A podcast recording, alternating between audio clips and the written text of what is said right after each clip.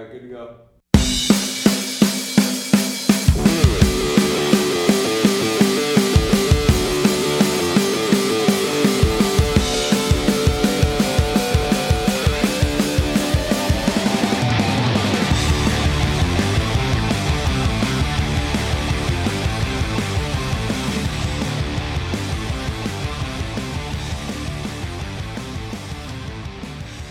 How's it going, everybody? Welcome to the Third Line Plug Sensecast. My name is Taylor Gibson. Joining me, as always, from the tropical metropolis of Calgary, Alberta, my co-host, Tim Jesse. Tim, how's it going, sir?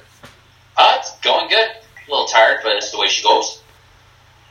Yeah, it's just the way she goes, eh, bud? Yeah, we've been having weird weather in Calgary this week, but it was sunny today, so I managed to get out and actually enjoy it. Solid. So today's episode, we are going to be looking at the 1991 NHL entry draft, which was, of course, the Eric Lindros sweepstakes in a segment we like to call Redraft. Now, this is the second edition of Redraft we did. The original one we did was for the 1993 NHL entry draft, the Alexander Daigle sweepstakes. And I am really happy to know that we get to talk about the 91 draft because I think for hockey fans, this has been a draft that has been talked to death over the past 25 years. Yeah, and well, it opens with controversy, but once you pull back the covers, there's quite a lot going on to, in this draft. A lot of players who've played more than a thousand games in this draft. Absolutely. And of course, there's some teams that turned out better than others and some that didn't. But this is why we're here because, as we said on redraft, we decided to look at an older draft and we decided to put a draft lottery to it. And a few fun facts about the 1991 draft. This draft was held June 22nd, 1991, in Buffalo, New York, the then home of the Buffalo Sabres, the Buffalo Memorial Auditorium. And also, this is the very first draft for the then expansion San Jose Sharks. Huh. These expansion drafts are kind of fun, though. I know. It's almost like we should be doing another expansion draft here in a couple of years. Huh. Crazy. Yeah. So, like last time we did the redraft, how are we going to be doing this? We're only going to be looking at the top 10 draft picks. So, how we did the lottery is I we did a Google random number and we basically went 10 to 6. We randomized the numbers from there and then whatever last number came up, we threw it in there. So, then we went from 1 to 5, we randomized it and we got the draft order. Now, before we go on to actual the actual redraft order, we're going to talk about the 91 actual draft order because from 10 to 1, it went the Detroit Red Wings, Hartford Whalers, Minnesota North Stars, Vancouver Canucks, Philadelphia Flyers, Winnipeg Jets, the New York Islanders, the New Jersey Devils via the Toronto Maple Leafs, the San Jose Sharks, and the Quebec Nordiques. Yeah, and there was quite a bit of controversy with that number one pick. Absolutely. And of course, the controversy we are speaking of is that the Oshawa Generals' big center, Eric Lindros, flat out told reporters and told the Quebec Nordiques he was not going to come to Quebec. And he held out for the whole 91 92 season before being traded to the Philadelphia Flyers for a package that included Chris Simon, Ron Hextall, and a young Swede by the name of Peter Forsberg. You know, even though uh, I think Eric Lindros probably had more talent, Peter Forsberg is probably the better package overall. So I think kind of made out well here. I think so. So, like I said, that was the original draft order from 1991, which means we got to look at the 1991 redraft order. And we're going to go, of course, from 10 to 1. So, with the 10th pick, the Minnesota North Stars. They drop eight selections. Drafting ninth, staying at nine, the Hartford Whalers. Drafting eighth overall, dropping three selections from number five to number eight, the Winnipeg Jets. At number seven, moving up three selections from number 10 to number seven, the Detroit Red Wings. At number six, staying at number six, the Philadelphia Flyers.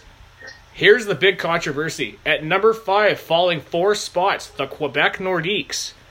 At number four, dropping two selections, the San Jose Sharks. At number three, moving up one selection, the New York Islanders. And with the first pick in the 1991 NHL re entry draft, moving up two selections, the New Jersey Devils, which means the Vancouver Canucks move up five selections. And with that being said, Tim, with the first pick in the 1991 NHL redraft, the New Jersey Devils select Eric Lindros. Now, this is a great pickup for the for the Devils because the Devils get a franchise center in Eric, who was decorated in juniors, being an All Star, CHL Player of the Year, Memorial Cup All Star '91, and he would immediately crack the lineup in 91-92 season, probably winning Rookie of the Year over Pavel Bure. And going to New Jersey, he would have a decent core around him because you would have the vets like Peter Stastny and Claude Lemieux. Excuse me, and then you have younger guys like Martin Brodeur would come up, and say if Brendan Shanahan decides to leave in free agency, they would have brought Scott Stevens over. So you would have built a pretty decent team around Eric in that first year. It is hard though because if they bring in Eric Lindros, they don't bring in Scott Niedermayer, so they don't have that franchise defenseman to go with and really create that stifling style of play that New Jersey was known for. So this could change quite a bit of hockey history right here. It could, absolutely. Now, with the Devils selecting Eric Lindros first overall, there is a few negatives, and I think the big one is, of course, due to his play style, he doesn't really stay healthy throughout his career. He only played a full 82 game season once in his career, and here's the big thing, and this is the thing that when we were talking about doing the redraft, and I heard the Devils were going to get this pick, my first thought was because as you remember in the 99-2000 season, no, sorry, 2000-2001, Eric sat out. He, he sat out for a full year, and he refused to play. Could you imagine if he had done that with the Devils? Lou Lamoriello, who has been known to deal players who sat out, like Pat Verbeek and Bill Guerin. Can you imagine if Eric Lindros sat out? he would have been gone the first day. Lou Lamoriello wouldn't put up with that sort of shit. No, absolutely not. So with Eric going to New Jersey, Tim, like, what are your thoughts on this? I mean, this would have been a great pickup for the Devils in 1991. I think it's a really, like, undeniable, really good pickup. I do wonder what Devils hockey. I think Devils hockey would be it would be quite different because the defense core is quite well, frankly, very different compared to what it would be with Niedermayer in the wings. Mm-hmm. And uh, going, sorry, going back to what we're talking about Brendan Shanahan, because when he originally signed with the Blues, the offer the Blues gave the Devils would have included Curtis Joseph and Rod Brind'Amour. Like, can you imagine if Cujo and Brind'Amour would have come to the Devils instead of Scott Stevens? Yeah, another very stifling team. Absolutely. But the problem is, if they had brought in Curtis Joseph, then the NHL would have never been gifted with Martin Brodeur. He would have never. I don't even know if he really would have developed into what a lot of people call is the greatest goaltender of all time. Yeah, that's an interesting thought point there. Mm-hmm. But at the same time, I don't. I think they don't have to trade him. If they weren't forced to trade Lindros, then I think Brodeur comes up like he does. So just another redraft notes, though I did go through the the other rounds in the 91 draft and really based on the Devils draft, the real player noted is for the Devils, I would have passed on a player named Brad Wilner in exchange for defenseman Alexei Zhitnik at pick number 77. Yeah, that's a tough one just because with uh, Wilner, that's a def- it's a defenseman from college hockey versus someone coming over from Russia. And I think that's a miss you're going to make quite often in that era. Especially with Zhitnik playing in Kiev. So, like, that's definitely a hunt. Like, I think uh, teams weren't really scouting Russia that well yet. Mm-hmm. So I don't really fault them. Mm-hmm. Well, and it's funny because, and you're talking about this, at the time, one of the big things was that the New York Rangers did take Alexei Kovalev at number 15, and he was a big time Russian player. Mm-hmm. And I think that's the thing is like New York is. I think that they had more money at the time, and what's actually kind of surprising is that he was able to uh, produce decently in a men's league with Moscow Dynamo. Yeah, in the same way that you look at nowadays how a player like Auston Matthews developed playing over in Switzerland. Mm-hmm. I think that's kind of all we got here, though. Pretty much. I think we should go on to the second pick because this would have been a really good one. Now, with the second pick in the night, technically in the 1991 NHL entry draft, the Vancouver Canucks would have taken Pat Falloon. However, for me, in the 1991 NHL redraft, the Vancouver Canucks take Scott Niedermayer at second overall. Now, this is a great pickup for the Canucks because he is a top prospect who was born and raised in BC, so you can market him to the hometown fans. He's a franchise anchoring first pair of defensemen to really build around. He was offensively gifted, who whose play compared was often compared to someone like Paul Coffey. I feel that the Canucks would have taken him over Falloon, as the Canucks already had Cliff Ronning, Igor Larionov, and a young Peter Nedved at center. So you don't really have that need. And the only criticism of him in his career is that his defensive play wasn't there. And that's what a lot of criticism, much like a player like a Erik Karlsson or a Tyson Barrie or some of the offensively gifted defensemen today.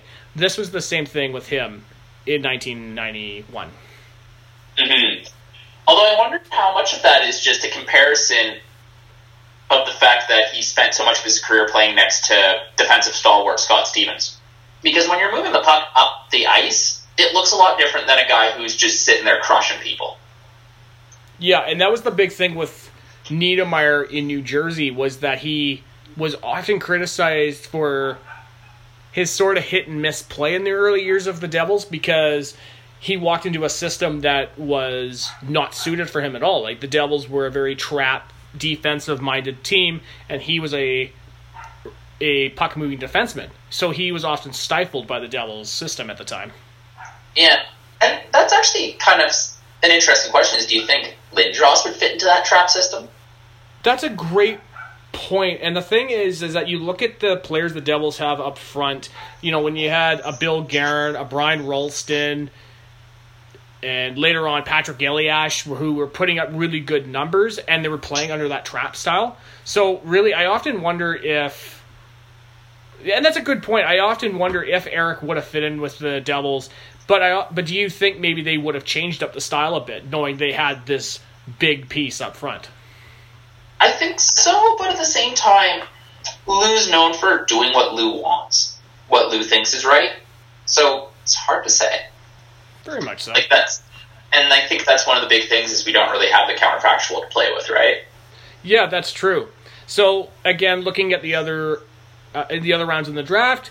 Uh, really, the only note I really have here for the Canucks is that if I was the GM, I would have traded up in the third round from 51st to 47th and selected centerman Yannick Perreault. Yeah, but I wonder if Toronto would have done that. That's but otherwise, possibly that, that, that is a good point. But I don't know. I mean, I'm not sure what they would have done in that scenario if you know if they didn't have him in the system. Yeah. Well, I think one of the interesting things uh, really to note about, uh, like, I completely agree that the Canucks would 100% take Niedermayer because he's the Cran- a Cranbrook story, and they love that sort of local stuff. Mm-hmm. And yeah, they were already pretty set at center. Yeah, and actually, one little thing about Scott Niedermayer that a lot of people don't seem to talk about nowadays, even though technically he was born in Edmonton, he did spend the first three years of his life in a place called Cassiar, which is a ghost town today. Really? Yeah. I'm just looking up on Wikipedia. Cassiar is a ghost town in British Columbia, Canada. It was a small company owned asbestos mining town located in the Cassiar Mountains of northern British Columbia, north of Disease Lake. Huh. I wonder why the real estate just never really took. I don't know. Disease Lake. Riveting stuff, Ted. Very much so. Let's move on to the third pick. In the 1991 NHL draft, the New York Islanders technically would have selected Scott Niedermayer. However, I believe with the third pick in the 1991 NHL redraft, the New York Islanders select Scott LaChance. Now, Scott LaChance at the time was a blue chip prospect out of Boston University. He put up really good numbers. He recorded 24 points in 31 games. He was a much needed pick up on defense. And again, like the Canucks, the Islanders could have taken Falloon at number three. But judging from what they had up front, they really didn't have a need for it. The only criticism for myself is that he didn't live up to his draft status as he mostly became a journeyman in the NHL. Mm-hmm. Although he did he did play ten years in New York, so you got to give him that. But he didn't really do like his best season was his first full season, and yeah, maybe maybe they actually did end up sleeping on Falloon. Maybe, and Well- and you know what's funny? And I was looking at Scott Lachance is that this pickup would have looked even worse four years later in 1995 when they end up getting Bryan Berard. Well, I mean that pickup looks pretty bad because that's what they actually did, isn't it? Yes, they did because as you remember, the Ottawa Senators had the first pick. They drafted Berard. Berard didn't want to play for the Senators. They traded him to the Islanders and got Wade Redden out of it. Damn. What is it with the the Senators fleecing Mike Milbury? Uh, Milbury wasn't with the Islanders at this time. Wasn't though. there? Okay, what's so the Senators just did they just go to the Islanders for a fleecing or Pretty much. And then years later, the San Jose Sharks end up doing the same thing to us. I wish we could have a good GM. Or at least a GM who had money to spend.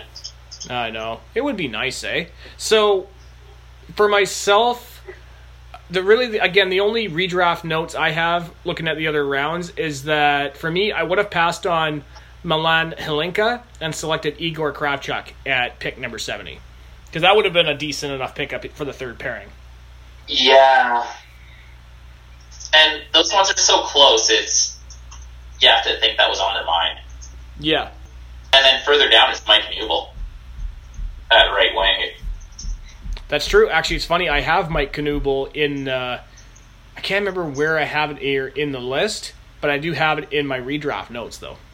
Nice. Yep. Well, he had a distinguished enough career, He did. so not surprised. And he also scored the winner to knock off the Devils in the 1998 playoffs, giving us our first playoff series win. Powerful. I know. Well, it, as Dean Brown once said, he drove the nail through the Devils' hearts.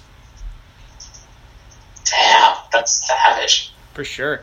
Let's go on to the fourth pick. The San Jose Sharks would have taken Scott Lachance in the 1991 NHL draft. However, this is where a lot of people know this exactly happened in 1991. With the fourth pick, the San Jose Sharks take Pat Falloon in the redraft. Now, of course, hindsight would say this is a terrible pickup for the Sharks, given that he had 15 even though he had 59 points in his first year which was his best season and he was known as fat balloon for his lack of conditioning at the time he was the top ranked forward not named eric lindros the sharks coveted him given he was the top offensive player in the whl now get a load of these numbers. He recorded 138 points in 61 games for the spokane chiefs in his first full season. Yeah, and he had two over 100 point seasons with Spokane, and that wasn't even his draft year plus one. Yeah, pretty much. And as I said, I mean, he was once considered a building block for the Sharks, only to become known as, as I said, Fat Balloon for his lack of conditioning later in his career. The Sharks in this draft actually come out pretty good because they ended up with Sandis Ozolinsh and they ended up with Ray Whitney. Yeah, so it's like you can't fault them for going with someone who looked promising. Like I, I don't blame them for Fat Walloon. No, for sure. And the really the only redraft note I have is that I would have traded down in the third round to get Chris Osgood to play behind Arturs Irbe. That would have been good. And looking at the third round, for the Sharks, if you were willing to trade down to select a goalie, you had one of two options. You had Chris Osgood or Jamie McLennan. Hey. Now, But yeah, now in fairness, good- Jamie had better options. numbers than Chris did in juniors. But still, you look at those, and it's funny. Like we've talked about this on the show. You look at those numbers from like the late '80s, early '90s. These guys had like a .89 save percentage. One you of Vesna, and like uh, goals against average under four was considered elite. yeah, it's. But at the same time, there were so few goals scored in that area. I just, I'm guessing the only thing I can really think of is just shots were very well suppressed. It's weird. For sure. Should we ho- should we head on to the fifth pick, Tim? What you don't want to talk about Fat Walloon anymore? Uh, there really isn't anything to say here. I mean, I guess the That's only true. True. the, the only other note I can make, and given that our last draft we talked about the 93 draft that had Alexander Daigle, when Alexander Daigle got traded to the Philadelphia Flyers in February of 98, Pat Falloon came the other way. Was he more productive than our boy Alexander Daigle was? Uh, well, Pat Falloon played a couple more seasons in the NHL. He later moved on to uh, the Oilers, and then he went over to Europe, and he became a, basically a superstar over there. Huh. Good for him. Yeah.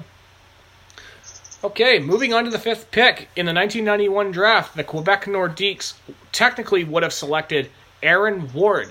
However, for me, in the 1991 NHL redraft, the Quebec Nordiques select Richard Matvichuk. Now, despite losing the Eric Lindros sweepstakes with the best odds, and San Jose taking Pat Falloon at number four, Matvichuk could have been seen as a big time defenseman for the Nordiques. He was a big body who can play physical and score, recording 54 points in 58 games for the Saskatoon Blades with 126 penalty minutes. He could be seen as a first pairing defenseman for the Quebec Nordiques. The only criticism looking back in hindsight is that his offensive skills did not translate into the NHL as he was more of a shutdown player with the Dallas Stars. I'm surprised you have them dropping so far because you have them going over both Peter Forsberg and Al- Alex Stojanov. That's true, but you know what? And I think because the Nordiques up front don't really need them because they already had Owen Nolan, they already had Mats Sundin, they already had Joe Sakic, so they already had players like that up front, and it was on the back end is where they really needed the help. That makes sense. And Peter Forsberg's SEL numbers weren't fantastic. Like, I guess they're pretty good, but most people weren't. Like, for a young kid, for like a young guy, 17 points in 23 games in the SEL is actually pretty darn good. Mm-hmm. So looking at the other rounds, the the one note I have is that as and we were talking about this uh, just a few moments ago with Chris Osgood is that for the Nordiques, I would have passed on Rich Brennan and selected Jamie McLennan in the third round. Yeah. Yeah, I can say that. Because Rich Brennan didn't do. Yeah, you got you got 50 games out of him. Not much. No, not at all, Tim. Not at all. But you know what's funny, and you know what's funny. We're talking about Eric Lindros at the start of this episode. Can you imagine how the Quebec Nordiques would have turned out if they didn't have Eric Lindros to trade and get Ron Hextall, Chris Simon, and Peter Forsberg? But then again, they would also have Eric Lindros. That's true, but because in this redraft they don't have Eric, but they still have Sundin, Owen Nolan, Sakic. You would have brought in Richard Matvichuk. They would have been a different team, but I don't know if that would have been a good enough team to get over the hump. Probably not. Because one of the big things is that elite one-two punch in Sakic Forsberg. Yeah, but you know what? Though, in fairness, the Quebec Nordiques could have had that first line of Sakic, Sundin, and Owen Nolan.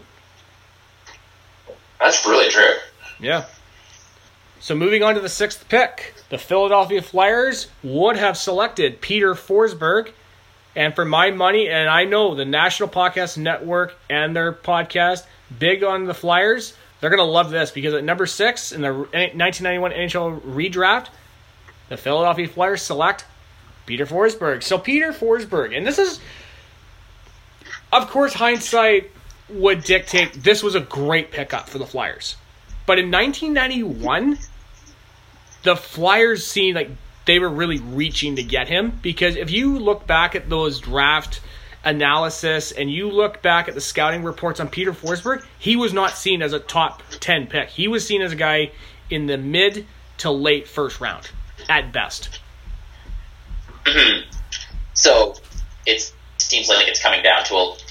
I want. I actually. I would have loved to see what those scouts are seeing. Like, were they narking on foot, foot, speed? Was not big enough? Were they just not appreciating this? The, want to see what the scouting reports actually were. Mm-hmm. And you know what? I think if you go back and you read, I think it was the Hockey News. There was a hockey, the Hockey News in 1991. That's what they predicted. Eric or not Eric, Peter Forsberg. They predicted he would be a mid to late round pickup. Now imagine that for a second. What if say Peter Forsberg drops in that mid rounds. He could have been selected by the Rangers. He could have been selected by the Penguins. He could have been selected by a number of teams that were really gifted already. And you often wonder, what if he came into that system and they're not giving him the time? What if you see a third line centerman? Does he develop into the superstar Hall of Famer that we know of him today? Well, he has the talent. I imagine he might have been able to push his way up, especially if he ended up on a team like, well, even like Calgary or Edmonton. That is true because by by the time he came over to the NHL, the Oilers were basically out of the playoffs. The Calgary Flames had just fallen apart. So yeah, I could see them. I could have seen that could have been a pretty good pickup for those teams, but the Flyers, like I said, the Flyers. It was seen that the Flyers were reaching, and I feel it was an absolute steal getting him the sixth. Because for the, Philadelphia Flyers, this would have given them a franchise centerman that they wanted, and they can build around. There is a few knocks on him, though. Number one, he does take a few years to finally come over because he got drafted in 91. He didn't come over until 1995. And but the thing is, is that Philadelphia could use that time to get some more building blocks in that time. So they could have gone out and got Mikael Renberg. They could have got, got John LeClair. They could have got Eric Desjardins, and they could have brought Ron Hextall back, and they could have built a decent team for Peter Forsberg to walk into. Mm. And they did quite a lot of those things, right? Other than trading away Ron Hextall to get our boy uh, Eric Lindros. Yeah, and then of course years later, Rod Brind'Amour comes into the situation, so you have a really good counterpart with him there because he could really shut down and be the penalty killing centerman, and you could put Peter on the power play. As of course with Peter Forsberg, the one big thing about him is that you know, and we talk about his talent, we talk about the superstar he was. Another thing, and unfortunate, like a lot of players, is the injuries he suffered because his body began to break down after six seasons in the NHL, but he still was the superstar player that we know of him today. Mm-hmm. And it was impressive that he was still able to put up numbers even after all of those injuries. Yeah, and and of course there was, I believe it was in the 02-03 season he won the Hart Trophy. It, this was a year. This was coming off a year where he barely played at all. Yeah, like in 2001, 2002, he played no games in the regular season and 20 playoff games. Like, what the hell is that? I know. Now, talking about the redraft notes, I looked at the other rounds. Um, if I was the Flyers GM, I could either trade down to 59th overall or select Michael Nylander in the third round. For myself in the fifth round, I would have passed on a player named Yannick DeGrace for Marcus Czerkawski in the fifth round. Or sorry, Marius Czerkawski. I, think at that point, though, it's at the fifth round. It's kind of such a crapshoot that I don't think you could do that without hindsight. Yeah, and that's what we're doing here, right? For the redraft, is that yeah. we have the hindsight and we have all the information we have today to look back on it and say, I would have done this, would have done that. And actually, one thing about Marius Czerkawski, I do want to mention. Do you remember the James Bond movie Goldeneye? Uh, I remember the video game.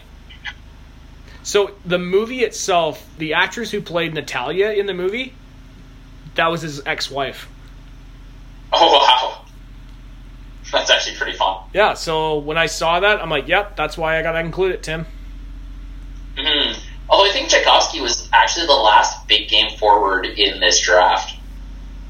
Pretty much, man. Pretty much. I mean, uh, unless you get into like the mid rounds, or sorry, the mid first round, and we'll talk about that near the end of the episode. But yeah, well, Czerkawski's like sixth round, right? Uh, fifth round. Sorry, fifth round. Yeah, because sixth round you have uh, Sean O'Donnell plays a thousand games, but he's a defenseman. Same with uh, Dmitry Yushkevich. And then after that, it's 500, 400 max. Yeah, pretty much. Man. And it's all defensemen. So Tim, well, I guess you have Brian Savage in the eighth round. Who got drafted in the eighth round? Uh, Brian Savage. Oh my god, I totally forgot about Brian Savage. I remember him. Yeah, played 700 games. Solid. Yeah. With the seventh pick, the Detroit Red Wings would have taken Alex Stojanov in the 1991 NHL draft. However, In the 1991 NHL redraft, the Detroit Red Wings select Aaron Ward. Now, Aaron Ward, at the time of the draft, was one of the top defensemen in the draft who was also a right handed shot. As we were talking about Richard Matvichuk, he was a big guy who can hit. Um, the only thing is that he, even though he did win two cups in Detroit, he was not seen as the big offensive defenseman in the draft. No. And when you have someone like Scott Niedermayer in the draft, you're not going to be. No, and but you know what? Aaron Ward isn't going to a bad team in Detroit because two drafts previous they picked up Nick Lidstrom, so Nicholas could come in, and you know they bring in Vladimir Konstantinov. They bring in some really good defensemen. The and I was talking about the redraft notes, and this could have actually helped Detroit. And I, if I was the draft, if I sorry, if I was the GM, I would trade up in the second to get Sandis Ozolinsh from the San Jose Sharks. Yeah, I could definitely see that. Yeah, I don't really have much to say about that. Well, I guess if we're looking at Sandis Ozolinsh, uh, sorry, uh, I don't even know what I was going to say there. So, yeah, he's probably the best defenseman in the second round. Yeah, pretty much, man. Although Jassen Cullimore is another option that went to Vancouver. That's true. That is true, but Also, he's more of a shutdown guy. yeah, but how many games did he actually play in the NHL though? 812. I did not know that. Sorry, I, I was thinking of the guy in the old uh, 2003 draft, Jesse uh, Collymore, who went to the New York Rangers. He turned out to be a total bust. I'm, I'm amazed that you can remember these guys. Well, you know, Tim, I had a lot of free time in my hands back in the day to research these players, which really came to help with doing these episodes today. Yeah, no kidding. Like sometimes I like I'll go through, I'll read some of the reports, but then it's just kind of a sieve because it's the first time I've been looking at some of this stuff. Yeah, and and of course, back in the day, you know, you don't have like nowadays where you have the scouting reports and you can, and you know, everybody's doing a draft analysis and you can totally see like, okay, I don't know if I would draft this guy here or draft this guy there. They didn't have that back in the day. No, well, they didn't have commercial internet. No, and I mean, I guess the only way they would have done it if, say, like the Hockey News or the NHL would have done like a yearly magazine where they they would have uh, had the scouting stuff in there. But other than that, yeah, there's really no information on it. Yeah, and the hockey news, I don't think it was ever. I don't think the hockey news has ever been good. Like I just read some of those argument, some of those articles, and they just seem kind of ass-headed. Like really old school locker room type stuff. Well, you know, it could be worse, Tim. I mean, the Hockey News could be like the pitchfork of of the NHL. Oh, jeez. You know what? I'm that you know what? I am still mouth. mad that Pitchfork gave Tools Lateralus a bad re- review. It's not hipster music, Tay. You gotta understand. I know, I know. Anyway, let's get back to the draft. Now, we actually have a trade to announce because the Hartford Whalers and Winnipeg Jets actually swap the eighth and ninth selection. Now, this is for me. This is, I would feel if I was doing the draft, I feel this could have been something that would have happened, which means with the eighth pick, the Hartford Whalers technically would have taken Richard Matvichuk. However, with the eighth pick in the 1991 NHL redraft, the Hartford Whalers select Alex Stojanov. Now, Alex Stojanov at the time, people were actually pretty high on him because he was a big guy at 6'4", 220, who can drop the gloves, had soft hands, was often compared to Bob Probert. Stojanov would have been perfectly suited to play in the then Adams division because you would have had the Boston Bruins, the New York Rangers, these teams that had big tough guys. You know, you had the Chris Nylands and the players like that, players who were willing to drop the gloves and go every night. And he could have been a good pickup for the Whalers. However, he never became a full time NHLer, and he also became most known for being traded for Marcus Naslund in 1996. They managed to recover Naslund from that. Holy shit. Yeah, it's like the only thing he really had to his name was that 1995-1996 season, uh, he got 130 penalty minutes. And he give up Naslund for that? Wow. Yeah, but the thing is, when you look back at Marcus Naslund's time with the Penguins, you can tell a guy who, and another a guy he reminds me a lot of is Colin, not Colin Wait, is Nick Paul. Nick Paul for the Senators is a guy that you watch him People were very high on him. He was highly touted. You'll watch this guy and you're like, I don't exactly know what I'm looking at. And people are like, oh, we should give him a chance. And he just didn't really rise to the occasion any time he played with Pittsburgh. But again, with the Penguins, he was playing behind Mario and Jaromir Jagr. Mm-hmm. While uh, our boy Nick Paul gets uh, Tom Pyatt. But the other thing, though, is like in the 1995-1996 season, Marcus Naslund was starting to put it together. Like in his 66 games with uh, the Penguins, he had 52 points. Yeah, but at that point, he had already requested a trade out of Pittsburgh because he was frustrated. And in years later, he would talk about how he almost just left the NHL if he had stayed with the Penguins. Fair enough. So the redraft but, notes, uh, I, sorry Tim, the redraft notes I have from the eighth pick is I would have traded down to select Jozef Stumpel in the second round, and I would have passed on Jim Storm, who I'm just going to say right now, behind Brian Savage, this guy has the best name in the draft, Jim Storm. Too bad he didn't play very many games. I know. I would have passed on Jim Storm and got Mike Knuble in the fourth round. What's funny is that's just. It's probably the difference between someone looking at a left wing and a right wing. That's it. Yeah, pretty much. And Detroit, Detroit profits here. Yes, they do. Let's move on to the ninth pick. The Winnipeg Jets via the Hartford Whalers technically would have selected Patrick Poulin with the ninth pick. However, I feel that the Winnipeg Jets in the 1991 NHL redraft would have selected Philippe Boucher. Now, Philippe Boucher was an offensive minded defenseman who put up 67 points in 69 games in his rookie season in the Q. He was a big body who could skate. The only knock on him is that he was a solid player but never became a star. But I think the big thing is in the 2007 season, and I believe he was the age 34, he made his first All Star game with the Dallas Stars.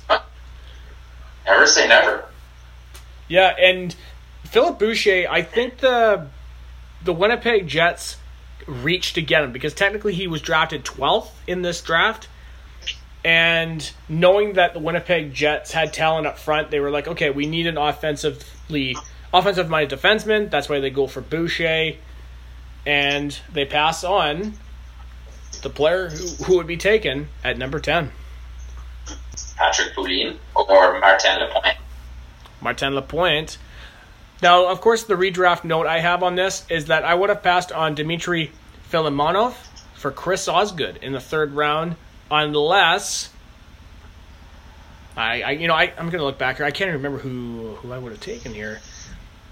Uh, Maybe Sandy McCarthy. Uh, was that? Yeah, it was the Sharks. Yeah, if the Sharks had not taken Chris Osgood, in the in the third round, I could see maybe Winnipeg trading down or trading to get him. But the only thing is that Chris Osgood would have technically really been a backup because they had uh, Bob Essensa already in net. Mm. Makes sense. Yeah. See, do you have any notes on this pick, Tim? At nine? Sorry, this is still ninth. Uh, I don't know. I can see them I don't know enough about the Jets this time to say that they do anything different than take Patrick Poulin at ninth. Because uh, Poulin, he had a success, a very successful Q career with the St. High St. High Saint Lasers, and he would slot in nicely with what Winnipeg was doing that at that time. Yeah, and even when I was looking at it, like as you were saying, Poulin had a very successful career in the queue. But the only reason why I'm thinking they would have passed on him to get Philippe Boucher is because they needed a offensive defenseman at the time. Mm-hmm. Yeah, and that's probably what they would do. So Tim, with the tenth yeah. pick, the Minnesota Wild technically would have selected Martin Lapointe. However, in the 1991 NHL redraft, the Minnesota North Stars select Brian Rolston. Now, Brian Rolston is a very unique player in this draft because he's a guy who's considered a utility player. He can be used as a center, a left wing, a right wing. He's a strong two way player who can score. He could have given Mike Modano a co star on the wing. Only knock on him, he does take a couple of years to fully develop. Well, the other thing with Brian Rolston is, I think he's even at 11, he seems like a bit of a gamble. Like he plays with an NHL team, CompuWare, and then two seasons in, at Lake Superior in Canada. Sorry, Lake Superior in one of the lower college leagues. It's not a great body of work. And as you're saying, it takes a while for him to get into the NHL and then really start to show that he has uh, that offensive ability on top of his other sets of skills. Mm-hmm. So, like, I can definitely see that team. I can see why he came to 11. You could even argue that from what other players around him had, maybe 11th was a bit high. Especially when you have guys putting up like, like the next guy below him, Tyler Wright, puts up. He has multiple 80 game plus, 80 point plus seasons in the WHL, which is known for being hard to score. So it's it's interesting. Like Brian Brian Rolston's a really interesting pick. I definitely think he's a better pick than Martin Lapointe. Yeah, and the thing is, Martin, well, Martin Lapointe and Brian Rolston are multi Stanley Cup winners because Martin Lapointe played on the 97, 98 Red Wings, and of course, Rolston played on the 95 Devils, and I want to say 2000 Devils as well. I, I, might have to look into that, but as far as I know, I, he did play on the 95 team for sure, and I think he played on the 2000 team. Let me just have a quick look here. No, he was in Boston. Oh, right, right. Okay, cause he, yeah, he was with the Avs, and then he got traded to uh, the Bruins for Ray Bourque. That's right. Yeah. He has a lot of one and outs in the playoffs, but I think that's just the teams he was playing with. Mm-hmm. Well, Lapointe, he played 20 games and potted 12. He actually, he was quite good on those Detroit teams as like when the playoffs rolled around. Yeah, he, was mostly used really, as a say a third a third line player because you would have the grind line on the force with McCarty, Maltby, and Draper. So that would have been the fourth line. So he would have been on the third line. Yeah, and he put together decent seasons including a, six, a 57 point campaign in 2001. Mm-hmm. But he was always good, never great. So, Tim, I guess the only thing we should really look at, because I don't have any redraft notes for this pick, is that, and actually, we should have done this at the beginning of the episode, and I totally slipped my mind. We should look at the players taken after the 10th overall selection, and we're going to start off with going 15th to the New York Rangers, Alexei Kovalev. Now this was a this was a pick that hindsight really good for the Rangers because Kovalev was a really good player for them. And I but the thing is because he, he also played for the Senators, so we know him kind of well. The one knock on him, and I think Matthew Barnaby put it best, he was the most what did he say? The most underachieving thousand points guy in the National Hockey League. Yeah, he was always known for being mercurial. Like he showed up when he wanted to, and that was about it. Yeah, and that was the thing. And, and I know it, Barnaby even said he was the most talented player he's ever played with. Like this is a guy in practice played five on one, and he beat them all. Yeah, and it's bizarre because you've got like you have like hundred point seasons wrapped around fifty point seasons. Yeah, it's weird for sure. And another guy that you can also look at is Alexander Mogilny. Mogilny was the same way, where you had years where he was putting up 120, 130 points, and then you had others where he's putting up 50, 55. Yeah, and it's just like I don't even know how you can have that talent and then just not want to turn it on. I don't know, man. Going 16th overall to the Pittsburgh Penguins, and we talked about him earlier, Marcus Naslund. Now, of course, Markus Naslund, as we've we've already talked about Naslund, the big thing when he first came to Vancouver, he did not have confidence to him. He was a guy that he was. You, you watched him. He's like, he's good, but And that was always the knock on Naslund until 2000, 2001 when he really came into his own. He became the captain.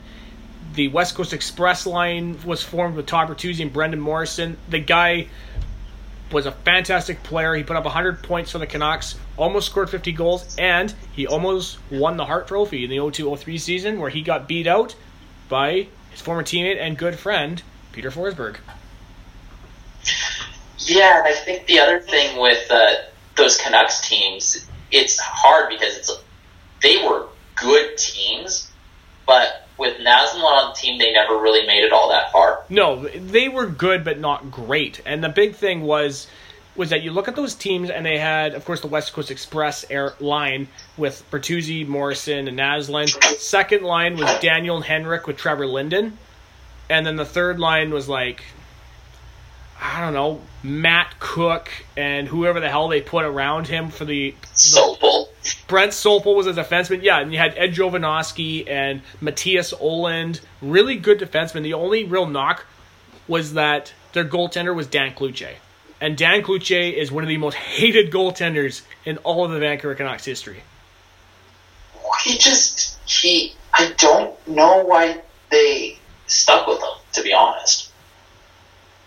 I don't Because know he- because you know it's funny. You look at Dan Cloutier's numbers in Vancouver. He put up good numbers, but it was in the playoffs is where he choked. And everybody remembers in the 0-2 playoffs, Game Three, the Canucks had a two nothing lead. Everybody's thinking, "Holy crap! Like the Canucks could really sweep the Red Wings." And in one instance, the balloon burst, and that was when Nick Lidstrom he picked up the puck in the Red Wing zone, skated over the blue line, and took a slap shot at him, and he scored. And that's what popped the balloon, and that's what Detroit came back and won it in six games. which is insanity. Like they got reverse swept. Very much so. But then again, it's like 2001, 2002. He was always dancing around that 900, and then after after the all sorry after the lockout year, we have an 892, an 860, and then an 887. The last two was LA. Yeah, but you got to realize that's a really bad LA team. That is not the LA teams of 2010, 2011, 2012 when they won the when they won the That was the love guru LA team. Yep, very much so. Going 18th overall to the Boston Bruins, Glen Murray. Now, Glen Murray actually didn't have a bad NHL career, and one of my favorite goals, and it's funny, we're talking about Alex Kovalev, the 2004 playoffs. I can't remember who it was. I think it was Travis Green. He tapped Kovalev on the hands, and Kovalev like shook his hand like he'd broken it. He cl- then he collided with Surrey, which gave Glen Murray the breakaway to score for the OT winner. Amazing. Kovalev acting gets Glen Murray a series winning goal. It wasn't a series winner. It was um, Sorry. just a game winner because I think Montreal Oh, ended up winning the series. Oh, okay. That's still something. That's really something. But that's also like Pete Kovalev. That is well, I don't know, man. Pete Kovalev would have been in the '95 playoffs where I can't remember who the Nordiques defenseman was. He sort of tapped him on the back with a stick, and he just dropped like a sack of potatoes. Did he get the call? He did get the call, and Kovalev ended up scoring the game winner. So is Kovalev the reason why Don Cherry thinks Europeans are soft? No, I think Don Cherry always had that sort of thing about European players because you know, like they would come over here and they were known for their finesse game, not the physical game. Mm. So it's not just Kovalev being a flopper. Yeah. Uh, I'm just looking at Glen Murray's numbers here. He put up a couple of 60 point seasons for the LA Kings. And actually, he got traded from the Bruins to the Penguins in the 95 96 season, where he recorded 29 points in 69 games. He then got traded to LA, where he fully developed, before returning to Boston, where he put up his best numbers in the 02 03 season with 92 points in 82 games. That's a hell of a season. It's not too bad, not too bad. And with the 22nd pick going to the Chicago Blackhawks, Dean McAmmond. We've talked a lot about Dean McAmmond over the years. We have, and you know, and of course, I hate to say it, but my two main images of Dean McAmmond was him getting murdered on the ice. Yeah, I'm. It's like I'm shocked, but not shocked that Pronger ever only ever got only ever got one game. But at the same time, I'm shocked that he got any discipline at all. Well, you know what? The fact he did the exact same thing to Tomas Holmstrom in the conference finals against the Red Wings, that should have said something. He only got one game, and he just decapitated him on the ice. Yeah, and like that's one of those things. Is I'm always shocked that the Ducks beat the Red Wings in that series because the Red Wings were in the driver's seat, and then Hash kind of fucked that one up. But it was. I'm always surprised that Anaheim team made it as far as they did. Yeah, but when you look back at that team, that's a really good team on the ice. That wasn't just some scrub team they threw together. When you really look at that roster and you see that Scott Niedermayer was on that team, Chris Pronger was on that team, Teemu Selanne was on that team, like legit superstar Hall of Famers were on that team. Yeah, like legit, it was a good team, but so was that Detroit team because that's pretty much the same Detroit team that went and won the Cup next year, and then went to the finals the year after that. Yeah. Like I said, I mean, my two main images was, of course, the Pronger hand against McAmmond in the 07 finals, but also in the preseason when he came around behind the net and Steve Downey, like Superman, dived at him and cross checked him in the face. I forgot about that play. I also forgot about Steve Downey, but yeah, like Dean McAmmond was on the end of some brutal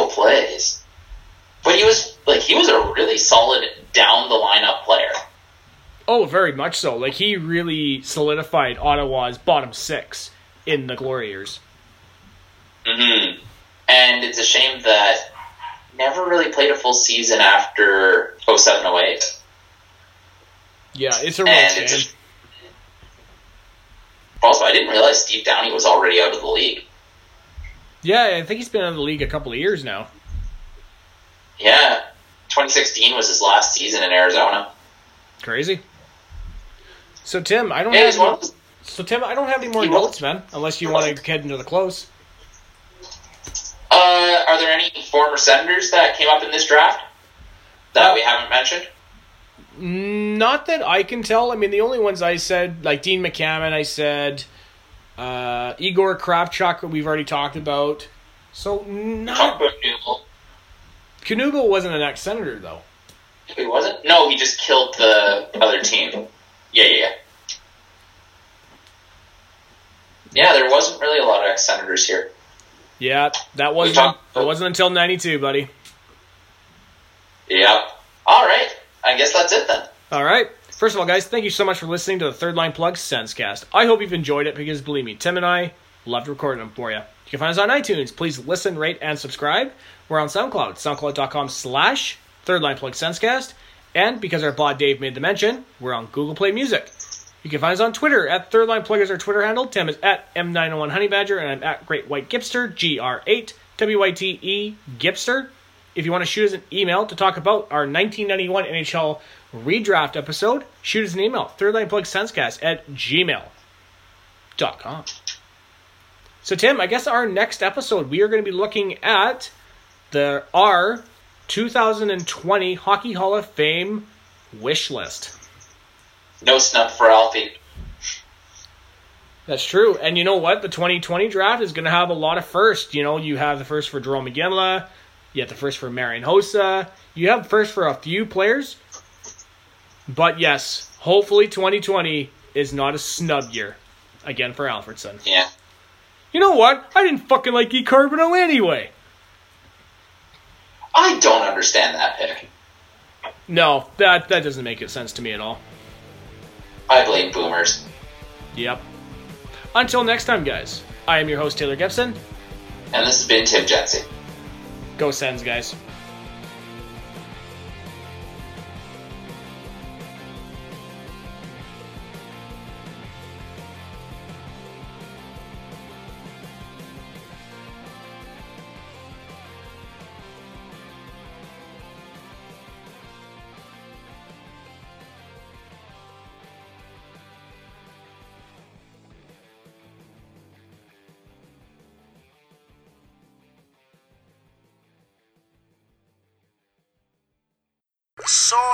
My time here is up. They're going home.